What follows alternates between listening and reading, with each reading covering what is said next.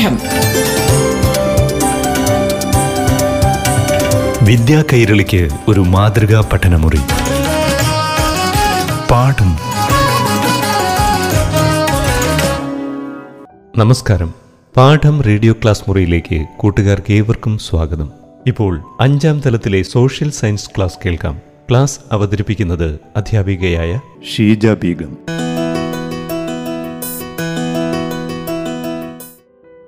അഞ്ചാം സ്റ്റാൻഡേർഡിലെ പ്രിയപ്പെട്ട കൂട്ടുകാർക്ക് നമസ്കാരം. സാമൂഹ്യശാസ്ത്ര വിഷയത്തിൽ നമ്മൾ ഏത് യൂണിറ്റാണ് കഴിഞ്ഞ ക്ലാസ്സിൽ ചർച്ച ചെയ്തുകൊണ്ടിരുന്നത്? ഓർക്കുന്നുണ്ടോ നിങ്ങൾ? വൻകരകളും സമുദ്രങ്ങളും എന്ന യൂണിറ്റ് ആയിരുന്നു അല്ലേ ഇന്ന് ഈ യൂണിറ്റിന്റെ അവസാന ഭാഗത്തിലേക്ക് നമുക്ക് പോകാം. വൻകരകൾ എന്താണെന്നും ഓരോ വൻകരയുടെ പ്രത്യേകതകളുമൊക്കെ നിങ്ങൾക്ക് എല്ലാവർക്കും അറിയാം. എത്ര വൻകരകളാണുള്ളത്? ഏഴ് വൻകരകളാണ് നമ്മുടെ ഭൂഗോളത്തിൽ ഉള്ളത്. ഇനി നമുക്ക് മനസ്സിലാക്കാനുള്ളത് സമുദ്രങ്ങളെ കുറിച്ചാണ് എത്ര സമുദ്രങ്ങളുണ്ടെന്ന് നിങ്ങൾ ആദ്യ ഭാഗത്ത് മനസ്സിലാക്കിയിരുന്നു? ആകെ അഞ്ച് സമുദ്രങ്ങളാണ് ഉള്ളത് അല്ലേ സമുദ്രങ്ങൾ എന്നാൽ എന്താണ്? ഭൂമിയിൽ വൻകരകളുടെ ഇടയിൽ കാണപ്പെടുന്ന അതിവിസ്തൃതമായ ജലാശയങ്ങളെയാണ് സമുദ്രങ്ങൾ എന്ന് പറയപ്പെടുന്നത്. ഈ സമുദ്രങ്ങളെല്ലാം പരസ്പരം ഒന്നു ചേർന്നാണ് കിടക്കുന്നത്. അതുകൊണ്ട് തന്നെ ഇവയെ ലോക സമുദ്രം എന്നാണ് വിശേഷിപ്പിക്കുന്നത്. ഇപ്പൊ ഭൂമിയിൽ ആകെ അഞ്ച് സമുദ്രങ്ങളാണുള്ളതെന്നും അവ വലുപ്പക്രമത്തിൽ അവയുടെ പേരുകളും നിങ്ങൾ മനസ്സിലാക്കിയിരുന്നു. ഒന്ന് പറഞ്ഞു നോക്കാമോ നിങ്ങൾക്ക് അവയുടെ പേരുകൾ ഒന്ന് ക്രമത്തിൽ വലിപ്പക്രമത്തിൽ? ഏറ്റവും വലിയ സമുദ്രം ഏതാണ്? പസഫിക് സമുദ്രം അല്ലേ? രണ്ടാം സ്ഥാനത്ത് നിൽക്കുന്നത് അറ്റ്ലാന്റിക് സമുദ്രം. മൂന്നാം സ്ഥാനത്ത് നിൽക്കുന്നതോ ഇന്ത്യൻ മഹാസമുദ്രം. അത് കഴിഞ്ഞ് അന്റാർട്ടിക് സമുദ്രവും ആർട്ടിക് സമുദ്രവുമാണ്. അങ്ങനെ അഞ്ച് സമുദ്രങ്ങളാണ് നമ്മുടെ ഭൂമിയിലുള്ളത്. അപ്പോൾ ഒന്നുകൂടി ഒന്ന് വലിപ്പക്രമം അനുസരിച്ച് പറഞ്ഞു നോക്കാം. പസഫിക് സമുദ്രം അറ്റ്ലാന്റിക് സമുദ്രം ഇന്ത്യൻ മഹാസമുദ്രം അന്റാർട്ടിക് സമുദ്രം ആർട്ടിക് സമുദ്രം.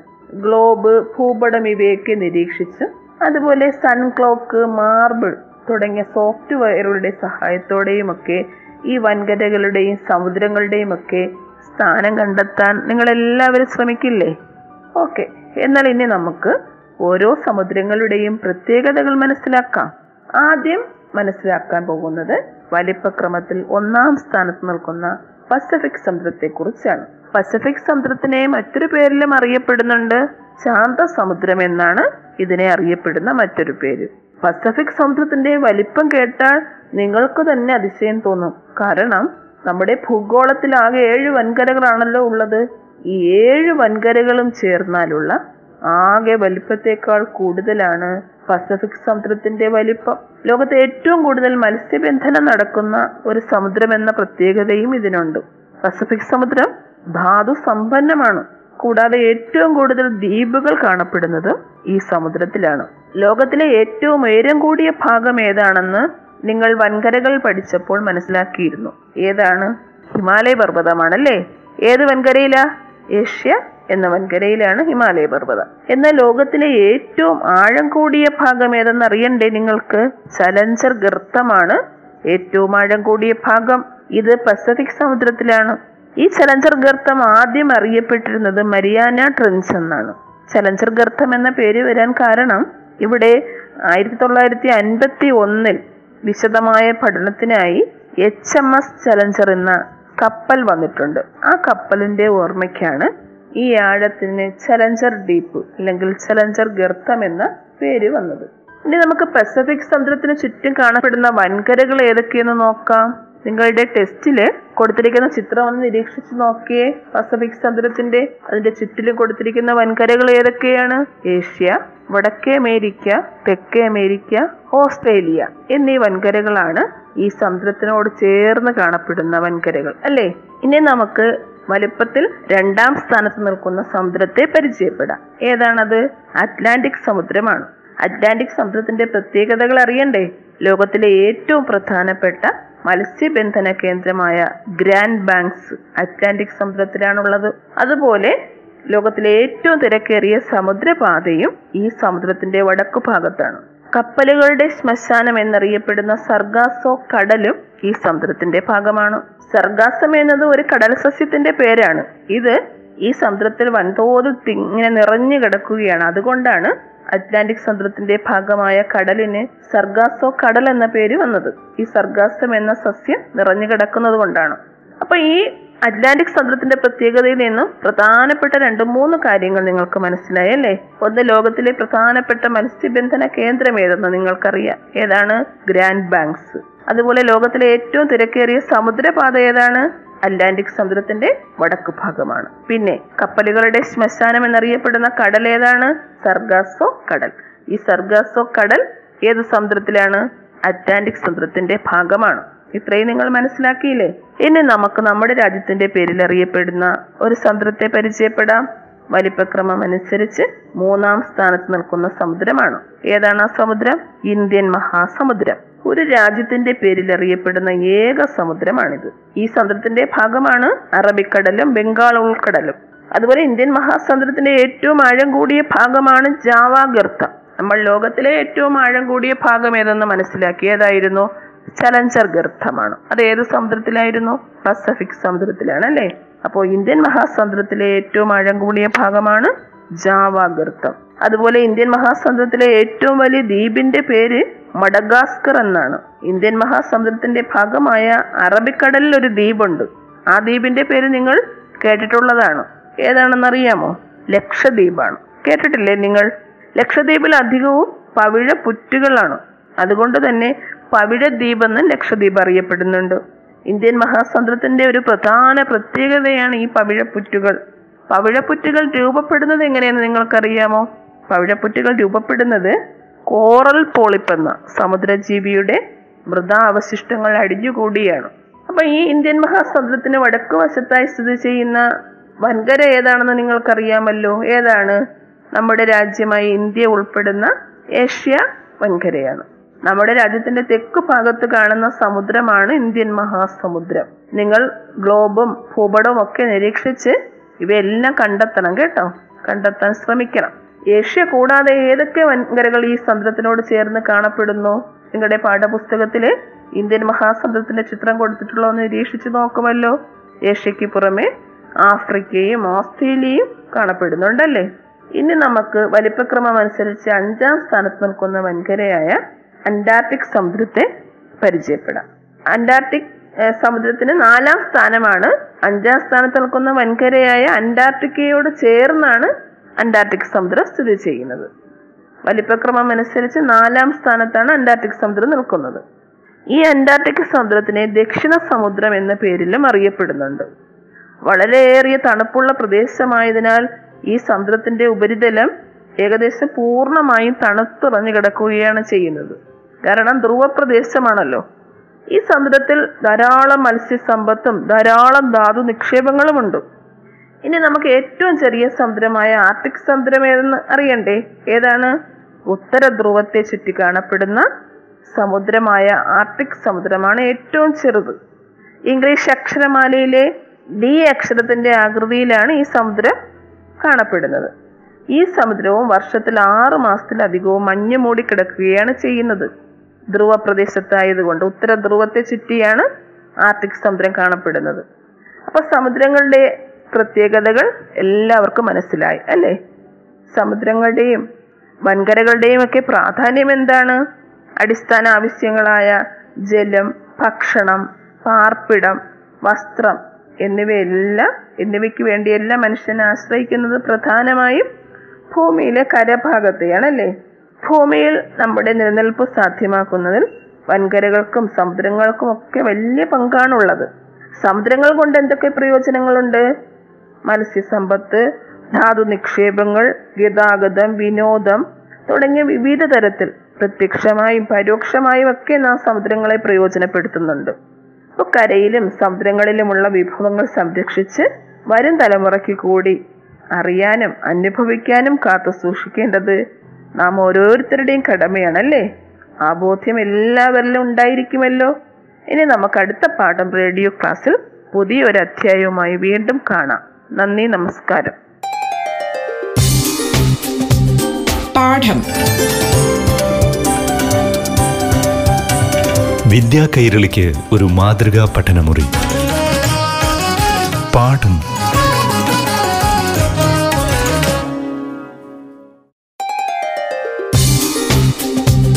പാഠം. വിദ്യാ കൈരളിക്ക് ഒരു മാതൃകാ പഠനമുറി. പാഠം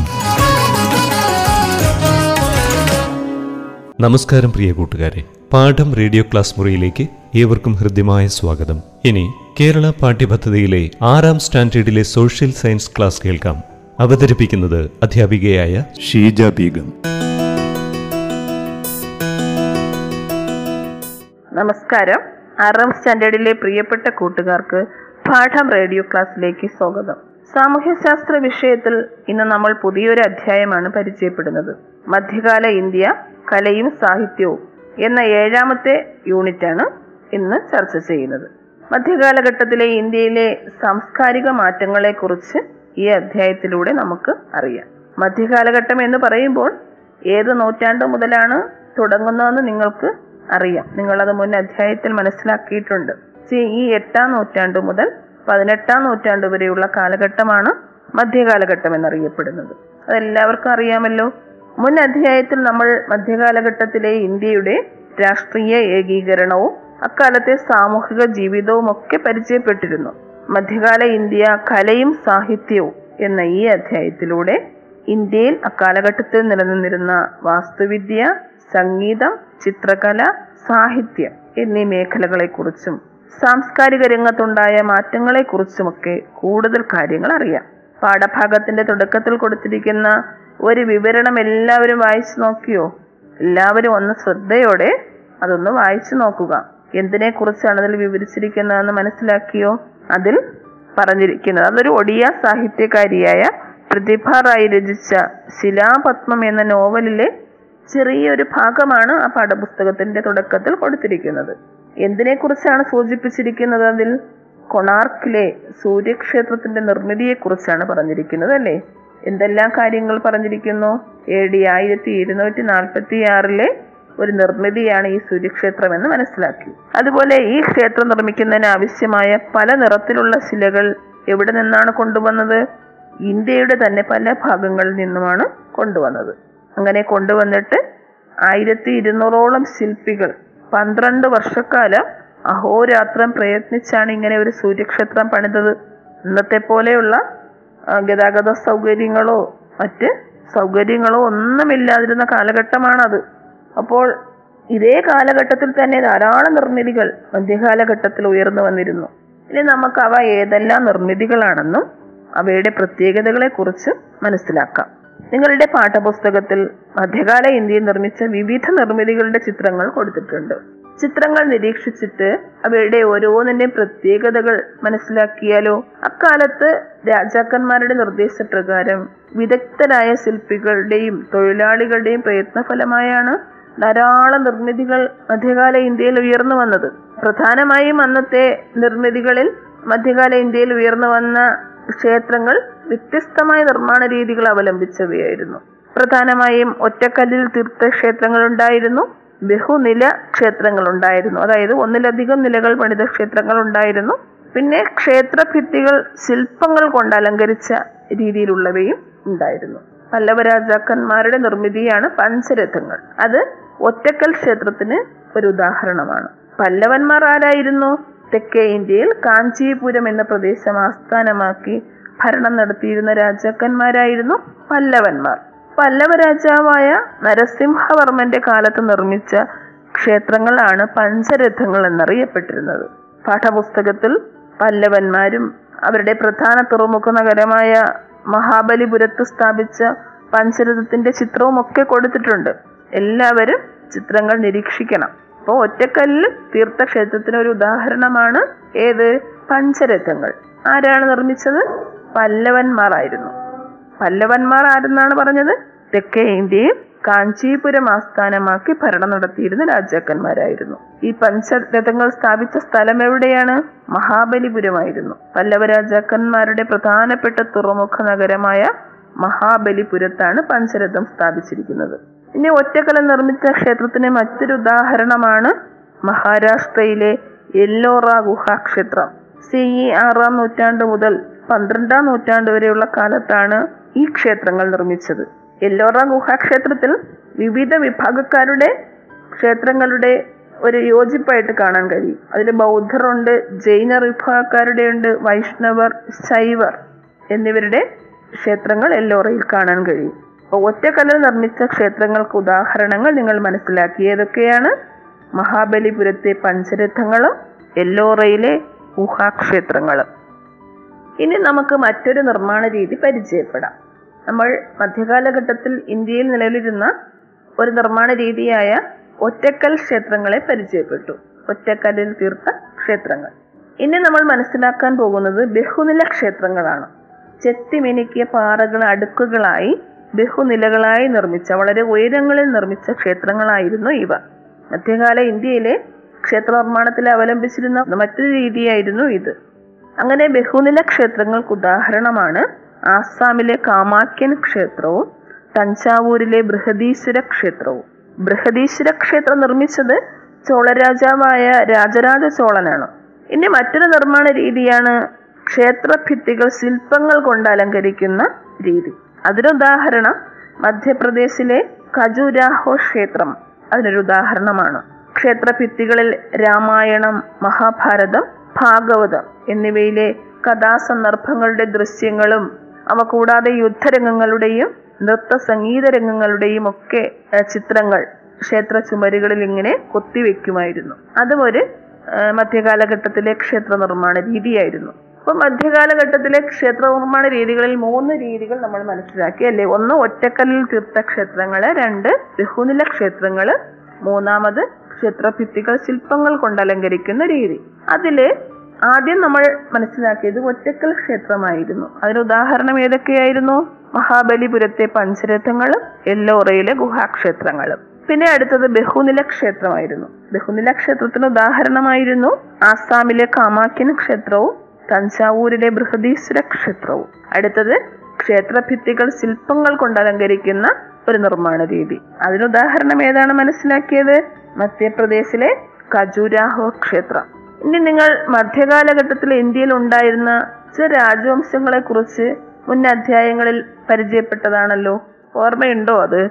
ആയിരത്തി ഇരുന്നൂറ്റി ആറ് മുതൽ ആയിരത്തി അഞ്ഞൂറ്റി ഇരുപത്തി ആറ് വരെ ഡൽഹി ആസ്ഥാനമായി ഭരണം നടത്തിയ രാജാക്കന്മാർ ഏതു പേരിലാണ് അറിയപ്പെട്ടിരുന്നത്? സുൽത്താൻമാരെന്നായിരുന്നു അല്ലേ? അതായത് സൽത്തനത്ത് കാലഘട്ടം. അത് കഴിഞ്ഞാണ് ആയിരത്തി അഞ്ഞൂറ്റി ഇരുപത്തിയാറിൽ ഏത് ഭരണം വരുന്നത്? മുഗൾ ഭരണം വരുന്നത്. ഏത് യുദ്ധത്തിലൂടെയാണ് മുഗൾ ഭരണം ആരംഭിക്കുന്നതെന്ന് ഓർക്കുന്നുണ്ടോ? ആയിരത്തി അഞ്ഞൂറ്റി ഇരുപത്തിയാറിലെ പാനിപ്പട്ട് യുദ്ധം. സൽത്തനത്ത് ഭരണത്തിലെ രാജവംശമായ ലോധി വംശത്തിലെ ഭരണാധികാരിയായ ഇബ്രാഹിം ലോധിയെ പരാജയപ്പെടുത്തിക്കൊണ്ടാണ് മുഗൾ രാജവംശം സ്ഥാപിക്കുന്നത്. ആരാണ് മുഗൾ രാജവംശം സ്ഥാപിച്ചത്? ബാബറാണ് അല്ലേ ഇതൊക്കെ നിങ്ങൾ മുൻ അധ്യായത്തിൽ മനസ്സിലാക്കിയതാണ്.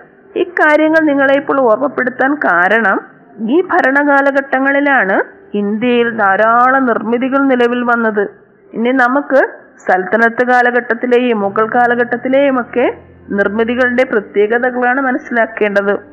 സൽത്തനത്ത് ഭരണത്തിന്റെ ആരംഭത്തിൽ ഇന്ത്യയെ രൂപം കൊണ്ട ഒരു പുതിയ വാസ്തുവിദ്യ ശൈലിയാണ് ഇൻഡോ ഇസ്ലാമിക് വാസ്തുവിദ്യ ശൈലി. ആ പേരിൽ നിന്ന് തന്നെ നിങ്ങൾക്ക് രണ്ട് രീതിയിലുള്ള വാസ്തുവിദ്യ ശൈലിയുടെ കൂടിച്ചേരലാണെന്ന് തോന്നുന്നില്ലേ? തോന്നുന്നുണ്ടല്ലേ? കാരണം സൽത്തനത്ത് ഭരണം വന്നപ്പോൾ തുർക്കി പേർഷ്യ എന്നീ രാജ്യങ്ങളിലെ വാസ്തുവിദ്യയിൽ വിദഗ്ധരായവരെയും അതുപോലെ ഇന്ത്യയിലുള്ള തദ്ദേശീയരായ ശില്പികളും തൊഴിലാളികളും കൽപ്പണിക്കാരും ഒക്കെ ഉണ്ടല്ലോ. അങ്ങനെ ഇവർ രണ്ടു കൂട്ടരും കൂടി ചേർന്ന് നടത്തിയ നിർമ്മാണ പ്രവർത്തനങ്ങളാണ് ഒരു പുതിയ വാസ്തുവിദ്യാ ശൈലി രൂപം കൊള്ളാൻ കാരണമായത്. അതാണ് ഇൻഡോ ഇസ്ലാമിക് വാസ്തുവിദ്യ ശൈലി രണ്ട് കൂട്ടർ എന്ന് പറയുമ്പോൾ ആരൊക്കെയാണെന്ന് മനസ്സിലായല്ലോ? സലത്തനത്ത് ഭരണം വന്നപ്പോൾ തുർക്കി പേർഷ്യ എന്നീ രാജ്യങ്ങളിലെ വാസ്തുവിദ്യ വിദഗ്ധരായവരെ കൊണ്ടുവരികയും പിന്നെ തദ്ദേശീയരായ ഇവിടെ ഉണ്ടായിരുന്ന വാസ്തുവിദ്യാ വിദഗ്ധരും ഇവർ രണ്ടു കൂട്ടരും കൂടെ ചേർന്ന് രൂപം ചെയ്ത ഒരു വാസ്തുവിദ്യാ ശൈലിയാണ് ഇൻഡോ ഇസ്ലാമിക് വാസ്തുവിദ്യാ ശൈലി. അപ്പൊ ഇനി നമുക്ക് ഈ ഇൻഡോ ഇസ്ലാമിക് വാസ്തുവിദ്യാ ശൈലിയെ കുറിച്ചാണ് മനസ്സിലാക്കേണ്ടത്. അതിനെക്കുറിച്ച് നമുക്ക് അടുത്ത പാഠം റേഡിയോ ക്ലാസ്സിൽ കൂടുതൽ കാര്യങ്ങൾ മനസ്സിലാക്കാം. അപ്പോൾ വീണ്ടും കാണാം. നന്ദി നമസ്കാരം. പാഠം. വിദ്യാ കൈരളിക്ക് ഒരു മാതൃകാ പഠനമുറി. പാഠം